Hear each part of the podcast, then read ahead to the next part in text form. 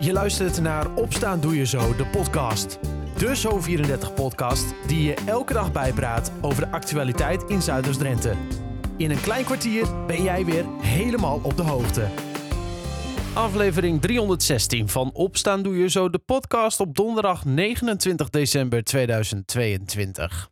Deze week hebben we een aantal speciale afleveringen van de podcast. In de vier afleveringen tot Oudjaarsdag blikken we terug op 2022. Aan de hand van nieuwsitems uit dit jaar neem ik je elke dag mee in een kwartaal. Met vandaag het derde kwartaal, juli, augustus en september. 2022 zal in ons eigen land herinnerd worden door de vele boerenprotesten. Snelwegen werden geblokkeerd, hooibalen in brand gestoken en ga zo maar door. Oorzaak van de vele protesten zijn de stikstofplannen van het kabinet. Ook in Zuidoost-Drenthe is er protest en werd de A37 bij Zwarte Meer geblokkeerd. Zag ook verslaggever Serge Vinkenvleugel begin juli. De boeren hebben hier een beetje een kat-en-muisspelletje met de politie gespeeld de afgelopen uren. Ze hebben natuurlijk uh, uren geleden al uh, de, de, grensovergang op de A37 geblokkeerd. Dat heeft best lange tijd vastgestaan. Toen is op een gegeven moment de politie gekomen met op de achterhand ook ME. Nou, daar is overleg geweest en de boeren hebben toen besloten... we gaan weer rijden, we geven de weg weer vrij. Nou ja, en dat uh, heeft misschien uh, drie kwartier tot een klein uurtje geduurd, nog niet eens. En toen zijn uh, via de achterdeur, via een omweggetje, zijn ze weer teruggekomen. En hebben ze opnieuw de A37 vastgezet. Nou, toen ja, was het natuurlijk weer hetzelfde verhaal. politie komt er weer bij, gaat weer overleggen. Het heeft de politie eigenlijk een beetje gesmeekt van... jongens, willen jullie nou van de weg afgaan? Want anders komt ook echt zometeen de ME. Nou, de boeren zijn weer gaan rijden. Um, en de politie heeft inmiddels ook een uh, helikopter ingeschakeld om ze uh, in de gaten te houden waar ze naartoe gaan. Dus ik denk dat de politie het kat-en-muisspel ook een klein beetje zat is. De boeren zouden zich gaan verzamelen op de Dikke Wiek uh, in de buurt van, van Nieuw-Amsterdam. Dat is in de buurt van het Van der Valk Hotel. om dan te overleggen wat ze dan gaan doen. Maar een groot deel van die boeren zie ik hier, want ik sta nog langs die A37 waar ze net zijn vertrokken weer. Die staan nog op een eh, parallelweg uh, ter hoogte van de afslag van de A37 bij uh, Zwarte Meer. Dus ja, hoe het nu verder gaat met de boeren die op deze locatie zijn, dat weet ik nu nog niet. Een geblokkeerde A37 en veel oneenigheid begin juli. Maar het kon ook anders, want terwijl niet verder op de snelweg vastgezet werd, organiseerde boer Tale Hulshoff een protest op een hele andere manier. Hij bracht met een aantal collega's eieren langs bij de Jumbo-supermarkten in Emmen. Om te laten zien dat de lokale boer niet weg te denken is uit Nederland. En dat protest is nodig, benadrukt de boer. Ja, wij hebben thuis een, een, een kleinschalige pluimveehouderij. En uh, ja, samen met mijn vrouw proberen we dat uh, rond te zetten. Als het gehalveerd wordt zoals nou het op tafel ligt, dan, uh, dan is het voor ons binnen een afzienbare tijd gewoon over en uit jij mij uitleggen wat jullie hier vandaag aan het doen zijn? Nou, wij brengen hier onder, de, onder aandacht dat er ook een hele groep uh, lokale boeren uh, al, al, goed bezig is en probeert lokaal te produceren.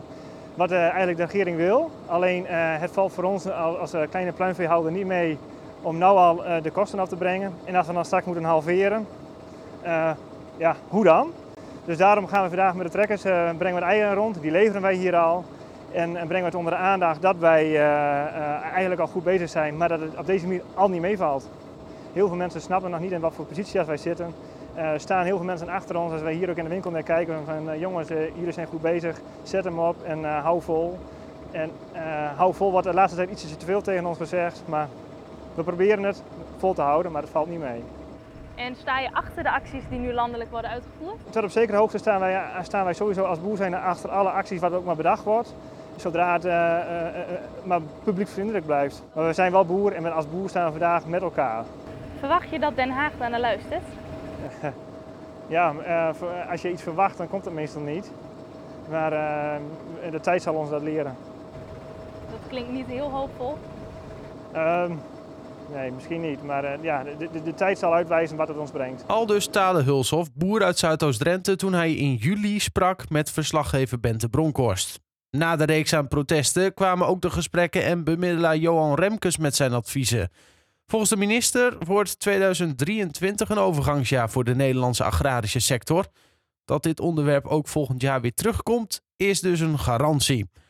Eind augustus was er een belangrijke dag voor inwoners van Barger-Kopaskum.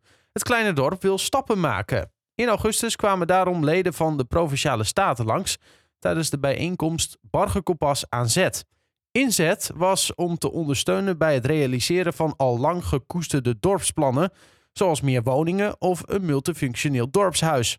Verslaggever Rien Kort was aanwezig en sprak met statenlid Roy Pruischer over de noodzaak van dit project. We zien natuurlijk dat dat inderdaad onder druk staat. Hè? Dat mensen inderdaad met nou, toch moeite naar de overheid kijken. Het idee hebben dat de overheid er ook niet voor hen is. Dat er over hen besloten wordt. Uh, maar we hebben toch wel de uitdaging om als, ook als provinciale overheid en als politiek juist voor alle inwoners te zijn. Ja, precies. Ik zie hier allemaal tafels, allemaal mensen eromheen. Ze zijn allemaal druk aan het praten. Uh, statenleden met inwoners van, uh, van Barco waar we nu zijn. Uh, waar praten ze over? Juist over de onderwerpen die zij belangrijk vinden. Dat hebben we in een aantal bijeenkomsten nou ja, geprobeerd naar boven te halen. nou, en die, daar een soort shortlist van gemaakt. En nu komen ze met een aantal onderwerpen waarvan ze ja, daar moeten we echt in Barco Pascum werk van maken. Ja, precies. En jullie hebben ook zoiets van, ja, we zitten daar in Assen. We zeggen, we kunnen niet altijd zien wat echt zeg maar, de belangrijkste punten zijn eh, binnen een dorp. Dus wij stappen hier ook eh, op, eh, op de dorp af. In dit geval zijn het er drie, begreep ik. Ja, klopt. Het is inderdaad de, intentie dat we uit dat provinciehuis moeten. Omdat we dan pas zien wat voor energie er in de samenleving zit. Wat er ook speelt. En waar we met elkaar wat aan kunnen doen. En naast Pas gebeurt het ook in Hollandse Veld en in de wijk Assen-Oost. Klinkt een beetje als afschuiven of ben ik nog heel erg grof? Zeg, de, de, de, de, politiek kan het niet oplossen, dus mensen moeten hier zelf met elkaar trekken. Of ben ik nu even wat te rigide hier? Nou, de politiek kan ook gewoon simpelweg niet alles oplossen. Uh, en ik denk ook dat de samenleving best heel veel zelf kan. Uh, maar dat we soms ook inderdaad moeten zoeken naar welke rol hebben we dan. En als provinciale politiek kunnen we ook verbindingen proberen te leggen. Door nou ja, ook weer een gemeente aan te spreken of een waterschap. Maar ook de samenleving zelf die zegt ja, dat kunnen we eigenlijk prima doen. Al dus statenlid Roy Pruischer. Dorpsbewoner Louis Veldhuis weet precies hoe de vork in de steel steekt in zijn dorp. En legt uit welke onderwerpen hoog op de agenda staan in Bargkopasku. Ja, dat grote onderwerp de woningbouw is natuurlijk een lang, langjarig traject. We hebben ons vanavond uitgesproken dat wij niet langer meer een krimpdorp willen zijn. Maar dat iedereen die hier vanavond aanwezig is, mensen weet die eigenlijk liever in Bargekopas hadden willen wonen. Eigen jeugd, maar die weggetrokken zijn, onvrijwillig omdat hier geen woningen waren. Dat betekent dat er behoefte is aan woningbouw. Er wordt ook wat redelijk wat scheef gewoond. Er wonen mensen in, in, in, in gezinswoningen die alleen zijn. Er zal wat meer doorstroming moeten plaatsvinden. Kortom, er is ruimte voor veel meer mensen dan er nu wonen. En men heeft zich vanavond ook uitgesproken dat wij ook binnen in het dorp best wel wat meer woningen kunnen realiseren als we een beetje de hoogte ingaan. En ook daar staat men positief tegenover. MFA hoorde ik ook voorbij komen. Multifunctioneel centrum, ja, dat is natuurlijk uh, iets moeilijks. Onze andere buurdorpen die hebben prachtige accommodaties. Wij hebben een heleboel voorzieningen, voorzieningen die verspreid zijn over verschillende oude locaties. Dat zouden we best wel kunnen centraliseren in een prachtig gebouw. Waar, uh, waar ook woningbouw in plaats kan vinden. Kortom, er zijn een heleboel ideeën vanavond langsgekomen. De behoefte aan een multifunctioneel centrum is er duidelijk. Uh, je gaf net ook al eventjes aan van ja, we lopen eigenlijk al sinds 2002 te trekken aan deze plannen. En uh, ja, eh, ze zijn eigenlijk nooit echt helemaal uh, tot, tot volle wasdom gekomen, zo gezegd. Kortom, ze zijn altijd een, beetje, altijd een beetje blijven liggen. Hoe komt dat eigenlijk? Er is duidelijk dus veel, wel, wel behoefte aan, aan, aan woningbouw. En wij willen niet langer een, een, een klein dorpje blijven. Vroeger hadden we meer dan 2000 inwoners. In onze hoogtijdagen zelfs 3000 inwoners. Drie basisscholen. Veel voorzieningen. Dat is allemaal ook door de grootschaligheid natuurlijk veel minder geworden. Maar het schrijnende is dat er veel mensen zijn weggetrokken die hier graag hadden willen blijven wonen. Als je niks doet, wat gebeurt er dan? Uh, dan, dan gebeurt er niks.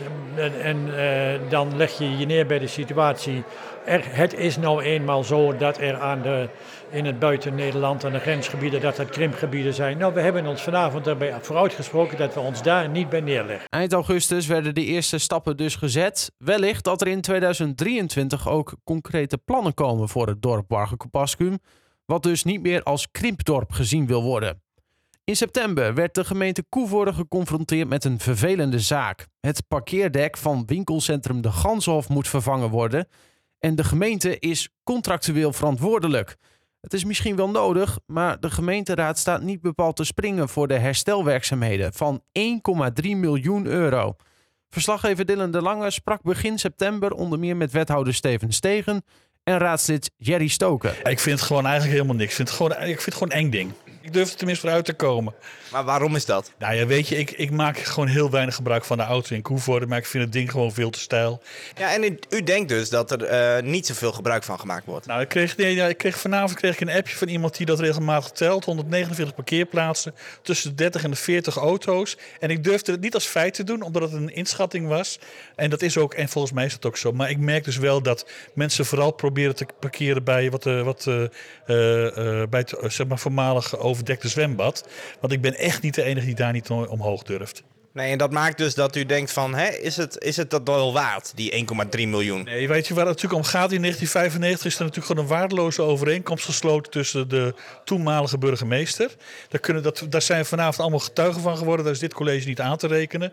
En dat daar uh, zeg maar uh, allerlei afspraken over in staan die onze inwoners die 1,3 miljoen gaan, gaan kosten. Dan vind ik het heel terecht dat we daar kritische vragen over stellen. En of de uitgaven die zeg maar nu worden voorgesteld in het raadsvoorstel, of dat die niet heel erg overtrokken zijn, of dat ook een tandje minder kan. Ja, volgende week wordt daar verder over vergaderd en besloten. Wethouder Steven Stegen, wat is in het kort het meest handige op dit moment? Nou ja, kijk, uh, mijn eerste reactie was ook, joh, uh, we lappen het op voor een paar euro en uh, dan nemen we er afscheid van. Hè? Maar dat is dan even de eerste reactie. Maar je gaat er wat langer over nadenken. ja, je komt in een hele juridische touwtrekkerij terecht, want onze advocaat heeft het contract helemaal doorgeplozen. Wij hebben gewoon dat herstel te betalen, punt. Ja, dan is de discussie in welke mate. ja, je kunt nu zeggen, we doen het een beetje, nou ja, zo goedkoop mogelijk. Maar ja, op enig moment heb je toch weer als partijen met elkaar te maken. En dan krijg je dan opnieuw de discussie van ja, het is toen niet goed gebeurd. Dus dan doe ik het nu liever in één keer goed. Dan uh, hebben we weer een schoon speelveld en kunnen we ook praten over de toekomst. En ja, hoe we dat precies gaan doen is ongewis. Alle opties liggen open. We kunnen zeggen, we, we verbreken de overeenkomst, maar dan zijn we ons geld ook kwijt. En dan moeten we uh, zelf misschien in andere parkeerplaatsen gaan investeren. Dus dat is het dilemma. Dus ja, want hij, hij is dan misschien niet meer gratis uh, toegankelijk. Uh, dat zou kunnen, maar dat is wel heel ingewikkeld. Dat moet nog verder uitgezocht worden. Maar wanneer is nou een parkeerplaats openbaar of niet? Daar zijn de meningen ook juridisch wat over verdeeld. Dus daar durf ik niet op uh, te gokken. Dus dan kan het zijn dat er een slagboom voorkomt. Nou ja, we weten allemaal hoe gevoelig parkeren ligt, ook bij de ondernemers. Ja, uh, ik proef toch ook wel bij de raad dat men die kant ook niet op wil. Dus we moeten gewoon naar uh, afspraken met de eigenaar van het pand over het parkeerdek, die toekomstbestendig zijn en die ook ja, recht doen aan de huidige situatie. En dat zou betekenen, wat mij betreft, een normale huurprijs betalen. Dus niet een gulden per jaar, een normale huurprijs, maar ook gevrijwaard zijn als gemeente van het onderhoud. Al dus wethouder Steven Stegen. Later in september werd besloten om het geld toe te kennen, ook al was het met veel tegenzin. De kans is dus aanwezig dat er volgend jaar werkzaamheden zijn bovenop de Gansenhof. Waar het ene probleem was afgewikkeld, dook eind september het volgende probleem op voor de gemeente Koevoorde. In de wijk Ossehaar maakte de gemeente plek voor de opvang van Oekraïense vluchtelingen in verschillende units. Maar op de aanvraag van een vergunning staat een periode van vijf jaar. En dat schoot bij de buurtbewoners in het verkeerde keelgat. Inwoners van die wijk schrokken van de aanvraag van de gemeente Koevoorde over de duur van de opvang. Bewoner en bezwaarmaker Marianne Timmerman legde eind september uit waarom ze tegen die periode van vijf jaar zijn. Als je een vergunning afgeeft voor vijf jaar, dan kan die zonder al te veel moeite verlengd worden naar tien jaar. En uh, als die erdoor is, dan word je eigenlijk als bewoner uh, vijf of tien jaar monddood gemaakt. Uh, dan moet je maar slikken wat daar gebeurt. En, de gemeente die zegt dan stellig, het is voor een jaar maximaal. Uh, tenzij er een noodsituatie uh, nog steeds van kracht is. Jullie zijn toch bang voor uh, toch een aantal jaren extra? Ja, wij denken, hoewel de gemeente steeds heeft aangegeven dat de intentie niet is dat het vijf jaar blijft, hebben ze toch de vergunning voor vijf jaar afgegeven. En zijn we ook bang dat het vijf jaar of misschien nog wel langer blijft. En geluidsoverlast. Ja, ja, dat, uh, he, dat valt de mensen zelf die daar zitten, de Oekraïense mensen, niet aan te rekenen.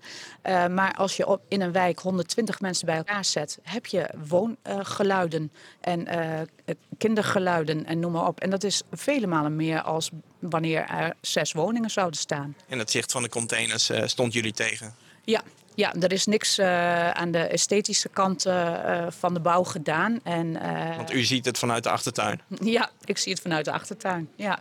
Spierwit en met grote rolluiken ervoor. Dus het is niet een, een fantastisch aangezicht. Nee, daar moet dan ook nog iets aan gedaan worden. de gemeente die heeft gezegd, we zullen het meenemen in het eerstvolgende collegegesprek, de collegevergadering. Waar hoopt u op? Nou, we hopen natuurlijk dat de termijn ingekort kan worden. En uh, dat we een beetje zeggenschap hebben in uh, hoe we de geluidsoverlast wat kunnen beperken. En uh, door bijvoorbeeld geluidswal, bosjes, het een beetje uit zicht halen. Maar ook de verkeersveiligheid, dat daar even naar gekeken wordt. Want de weg naar het plan toe is een, is een bouwstraat. Als daar mensen overlopen zonder voetpad, zonder verlichting, ja, dan, dan is dat in onze beleving niet heel erg veilig. Aldus Marianne Timmerman. Inmiddels heeft de gemeente bekendgemaakt dat de vergunningstermijn wordt aangepast. De termijn is nu van vijf naar twee jaar gegaan. Tot zover de podcast van donderdag 29 december. Morgen is er weer een nieuwe podcast en dan blikken we terug op het laatste kwartaal van 2022. Voor nu een mooie dag en tot morgen.